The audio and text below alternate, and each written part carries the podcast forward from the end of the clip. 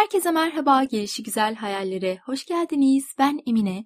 Bu kanalda psikoloji, felsefe, bilim ve farkındalık çerçevesinde hayatı daha yaşanılabilir kılmak için düşüncelerimi, okuduklarımı, öğrendiklerimi ve günlük hayattaki tecrübelerimi paylaşıyorum. Ek olarak her çarşamba günü podcast'ta bahsettiğim konuya ilişkin kaynaklar, kitap önerileri ve kendimizi daha iyi tanımak, anlamak adına bir soru ile e-bülten gönderiyorum. Eğer ilginizi çeker ve benim de mail kutuma düşsün bunlar derseniz emineyesitmen.com slash podcast adresinden kayıt olabilirsiniz. Eğer benimle birebir çalışmak isterseniz de yine aynı adresten koçluk başlığına tıklayıp bilgi ve ücretsiz ön görüşme randevusu alabilir ya da bana LinkedIn profilimden ulaşabilirsiniz. Bu hafta geçtiğimiz günlerde okuduğum ve bende çok tatlı bir his bırakmakla birlikte hayatı, hayatı yaşadığım tonları, kararlarımı, kendimi farkındalıkla sorgulamama vesile olan bir kitaptan bahsetmek istiyorum. Marion Milner'ın Kendine Ait Bir Hayat isimli kitabı. Yazar ve psikiyatrist ve 26 yaşındayken ilginç bir deneye kalkışıyor. Kendisini nelerin mutlu ettiğini bir günlüğe tek tek kaydetmek ve hayatta tesadüfen karşısına çıkan mutluluk anlarını arttırma amacıyla bu günlüğü tutmaya başlıyor ama o günlük zaman içinde iç dünyasını ve kör noktalarını keşfetmesine yardımcı oluyor. İnanılmaz kapılar açıyor yazara. Sonra da bu yolculuğunu ve kendi hakkında öğrendiği şeyleri başkalarıyla paylaşma arzusuyla günlüklerini bir kitap haline getiriyor. İlk olarak takdir ettiğim şey şu oldu yazarla alakalı. Bu kadar açık yüreklilikle tüm özelini kitaba dökmesi. Ben yapabilir miydim bilmiyorum. Hoş bu bölümlerde de çok farklı bir şey yaptığım söylenemez ama bence Mary Milner'ın yaptığı çok ayrı bir seviye. Ve beğendiğim şeylerden bir tanesi de şuydu. Kitap yol gösterme, kılavuzluk etme ya da nasıl mutlu olacağına dair didaktik bir sav ortaya koyma amacı taşımıyor. Bir nevi iç dökme kitabı ki girişte yazar bunu kendisi de dile getiriyor zaten. Goodreads'te kitapla ilgili yapılan yorumlarda çok hoşuma giden bir cümleyi paylaşmak istiyorum.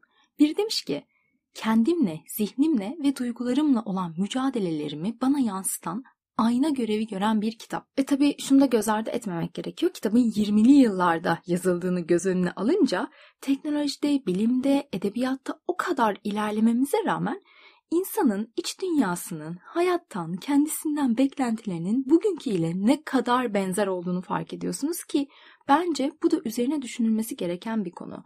Derin bir konu yani. Bunu sadece bu kitapta değil, stoacı kaynakları okurken de, benzer tonda kitapları okurken de çok fark ediyorum bu arada.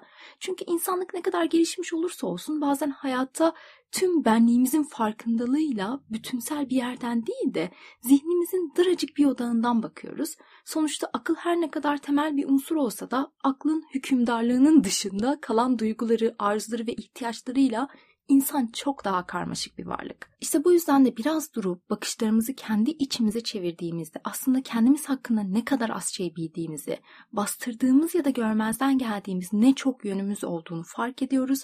O yüzden bu kitap bana nasıl benliğimle bilinçli bir bağlantı kurup hem kendimin hem de içinde yaşadığım dünyanın iyi bir gözlemcisi olabileceğim konusunda güzel kapılar açtı. Çünkü son zamanlarda kendine olan bağlantımın zayıfladığını hissediyordum ve sahalara geri dönme anlamında beni güzel destekledi diyebilirim. Bugün de bu bölümü kaydederken aslında amacım bu benliğimizle bağlantı kurmak için sorgulamalarıma sesli devam ederek beraber düşünmek, bir yere varmak ya da formül vermek kesinlikle değil.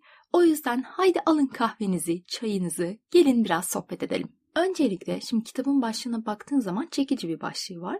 Ama bana şunu sordurtuyor. Kendine ait bir hayat ne demek? Hayatlarımız zaten bize ait değil mi? Her zaman değil bence. Ben zaman zaman kendime şu soruyu sorarken buluyorum açıkçası.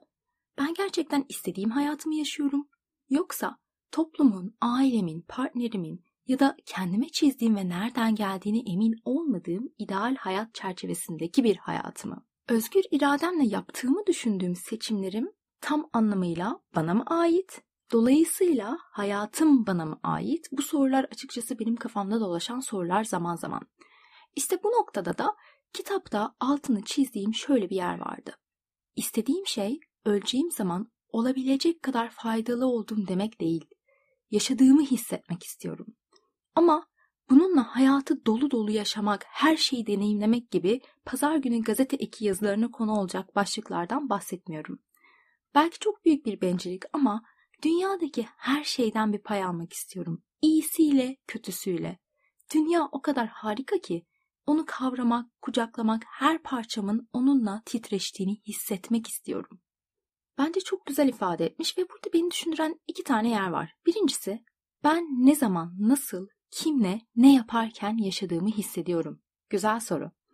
Kesinlikle seyahat ederken, bir şeyler üretirken, ormanda böyle sık ağaçların arasında yürürken, ilginç bulduğum insanlarla sohbet ederken, onların hikayelerini, fikirlerini dinlerken, kardeşimleyken, partnerimle böyle akşamları uzun sohbetlerimizde ve tabii ki hayatı sorgularken.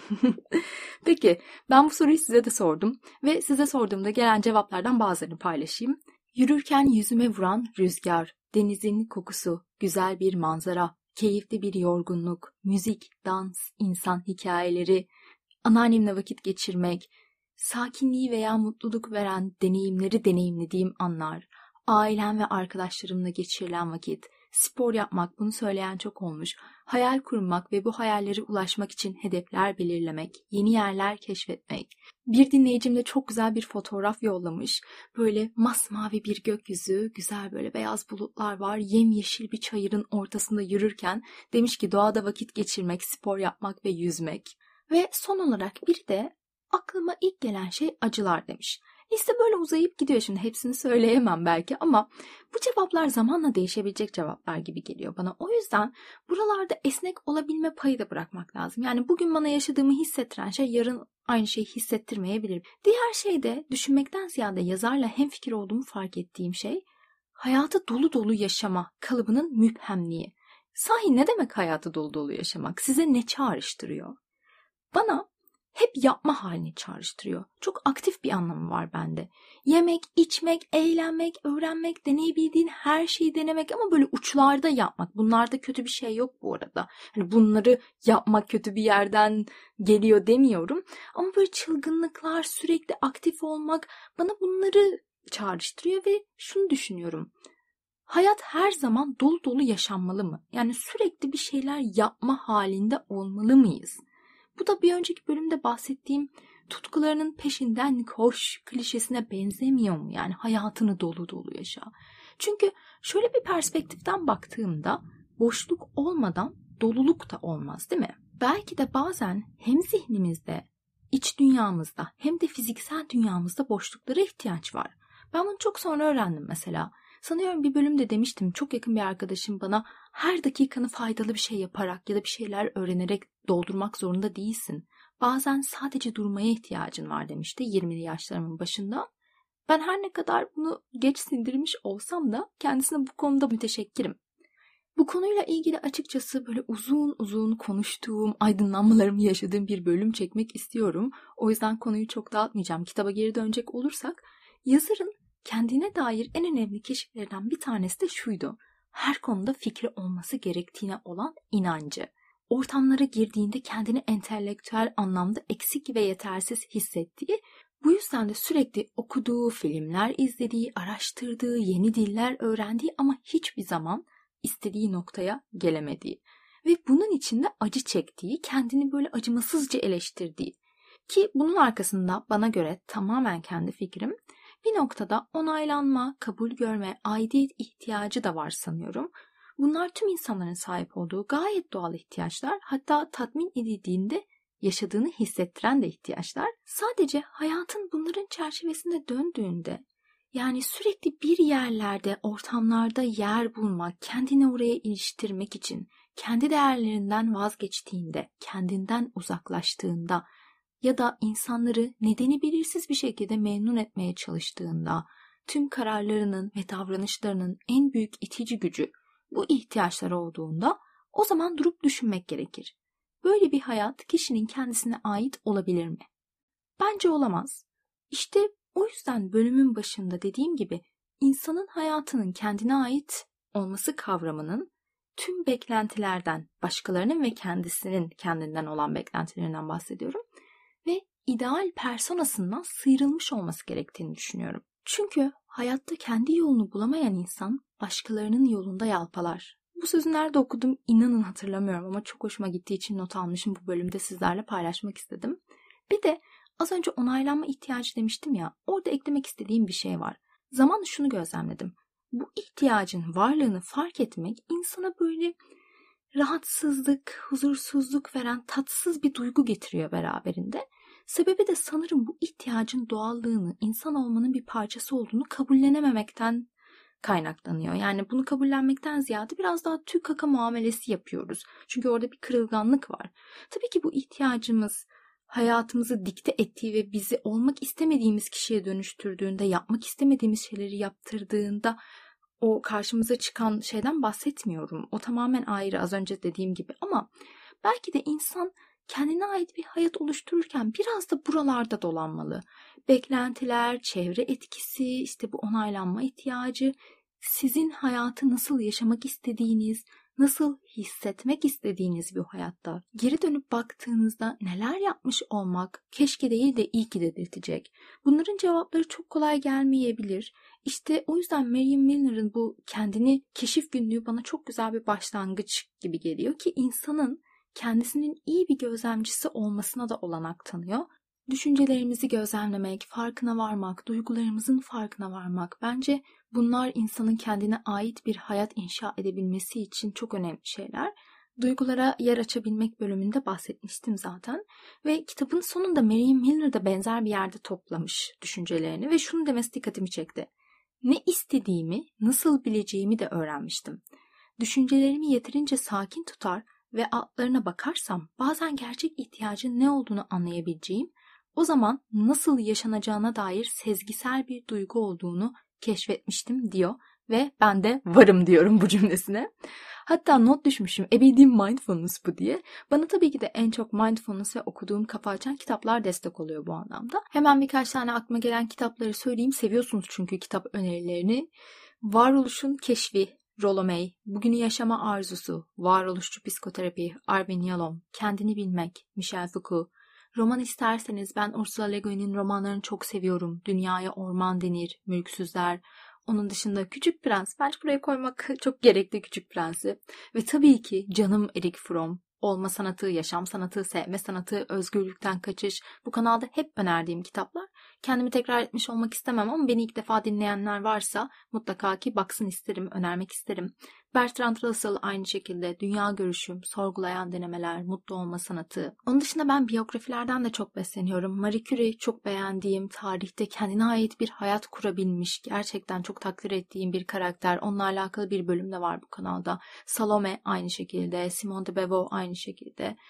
Bu şekilde uzar da gider yani. Sizden de duymak isterim bu arada. Mutlaka dinledikten sonra bana mesaj atın. Yani sizi kim etkiliyor, kimlerin biyografisi en çok sizin hayatınızda yer ediyor, size yol gösteriyor gibi gibi. En son olarak da şunu diyeceğim. Bölüm hazırlarken tekrar baktım ama hala Türkçesi yok.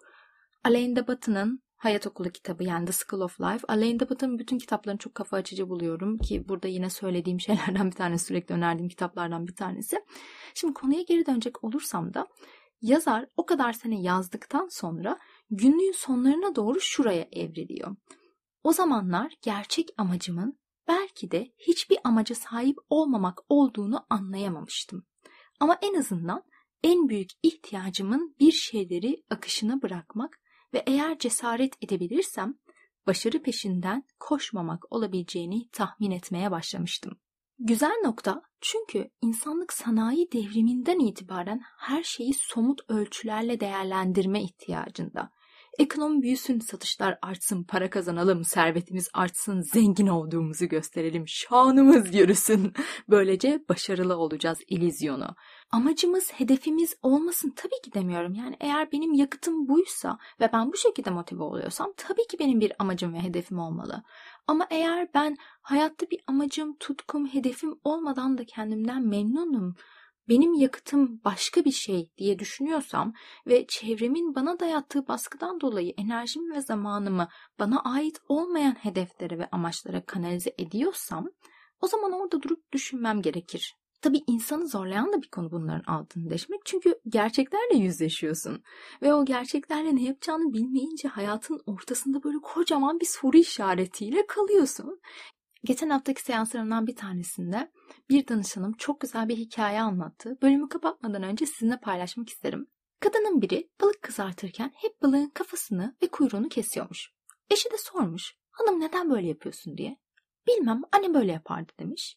Bir sorsana annene çok merak ettim demiş adam. Kadın annesini aramış, sormuş. Annesi de demiş ki vallahi bilmiyorum benim de annem böyle yapıyordu. Tabi anneanne de yaşıyor. Sonra kadın anneannesini arıyor. Diyor ki anneanne neden böyle? Yaşlı kadın da diyor ki bizim zamanımızda yokluk vardı. Tavalar küçüktü. Sığsın diye keserdik balığın kafasıyla kuyruğunu o yüzden. Şimdi bu hikaye beni düşündürdü. Çünkü şu an tavalar küçük değil. Her boy tava bulabiliyoruz. Ama biz aynı bu hikayedeki gibi nereden geldiğini bile bilmediğimiz bazı alışkanlıklarını, düşünce kalıplarını sürdürüyoruz. Ayfer Tunç'un Bir Maniniz Yoksa Annemler Size Gelecek kitabını okuyanlar hatırlar. Orada 70'li yıllardaki hayatımızı anlatıyor. Ve bir bölümde çocukların gazoz kapağı, misket, ilaç kutusu vesaire hep bir şeyler biriktirdiğini, koleksiyon yaptığına dair böyle bir cümle geçiyor. Ben de katılıyorum bu arada eski akrabaların evlerinde hep biriken bir şeyler görürdüm yani. Bazı şeyleri çok yakalayabildim 90'ların çocuğu olarak. Ve Ayfer Tunç bunu şöyle açıklıyor. İkinci Dünya Savaşı'ndan sonra çayı kuru üzümle içtiğini söylemekle övünen ebeveynlerden geldiğimiz için benim anneannemin annesi bu arada birinci ağızdan duymuşumdur. O yokluk zamanlarında tasarruf yapmak, bir şeyleri elde tutmak, biriktirmek ana temaydı. Sonraki jenerasyon çocuklarında bu alışkanlık olarak kaldı. İşte bu iki tane hikaye beni günlük hayattaki alışkanlıklarımı düşünmeye de itti çünkü alışkanlıkların davranışın çok büyük bir kısmını bazı kaynaklara göre %40 olduğunu varsayarsak neleri sorgusuz sualsiz kabul etmiş olabilirim? Hangi davranışlarım, alışkanlıklarım bana ait? Benim şu an içinde yaşadığım hayatla uyumlu mu diye düşündürdü beni. Ya da ben çok düşünüyorum bilmiyorum yani Emine saçmaladın da diyebilirsiniz ama Bölümü de birkaç tane kendimce önemli olduğunu düşündüğüm soruyla kapatmak isterim. Çünkü insan yaşaldıkça çevresinde şunu fark ediyor. Birçok insan istemediği hayatı yaşıyor. Kendine ait olmayan hayatı yaşıyor. Eminim gözlemliyorsunuzdur ya da belki aramızda vardır bu şekilde hayatlar yaşayan. O yüzden de size soruyorum. Kendinize dürüst olarak cevaplayın. Kendime de sordum bu soruları tabii ki. Hayatı istediğiniz şekilde yaşıyor musunuz? Yaşamıyorsanız sizi durduran nedir? Nereden başlayacağınızı mı bilmiyorsunuz? Başarısızlıktan mı korkuyorsunuz? İçten içe o hayatı hak etmediğinizi mi düşünüyorsunuz? Ya da o hayatı oldurmak çok mu iş çıkaracak başınıza? Motivasyonunuz mu yok bunun için? Hazır mı hissetmiyorsunuz? Belki de kaybetmekten korkuyorsunuz şu an sahip olduklarınızı. Belki de istediğiniz hayatın ne olduğunu bilmiyorsunuz ki bu da çok normal. Daha fazla sorsam sorarım bu arada. Bu liste uzuyor gidiyor çünkü ama bence bugünlük yeter.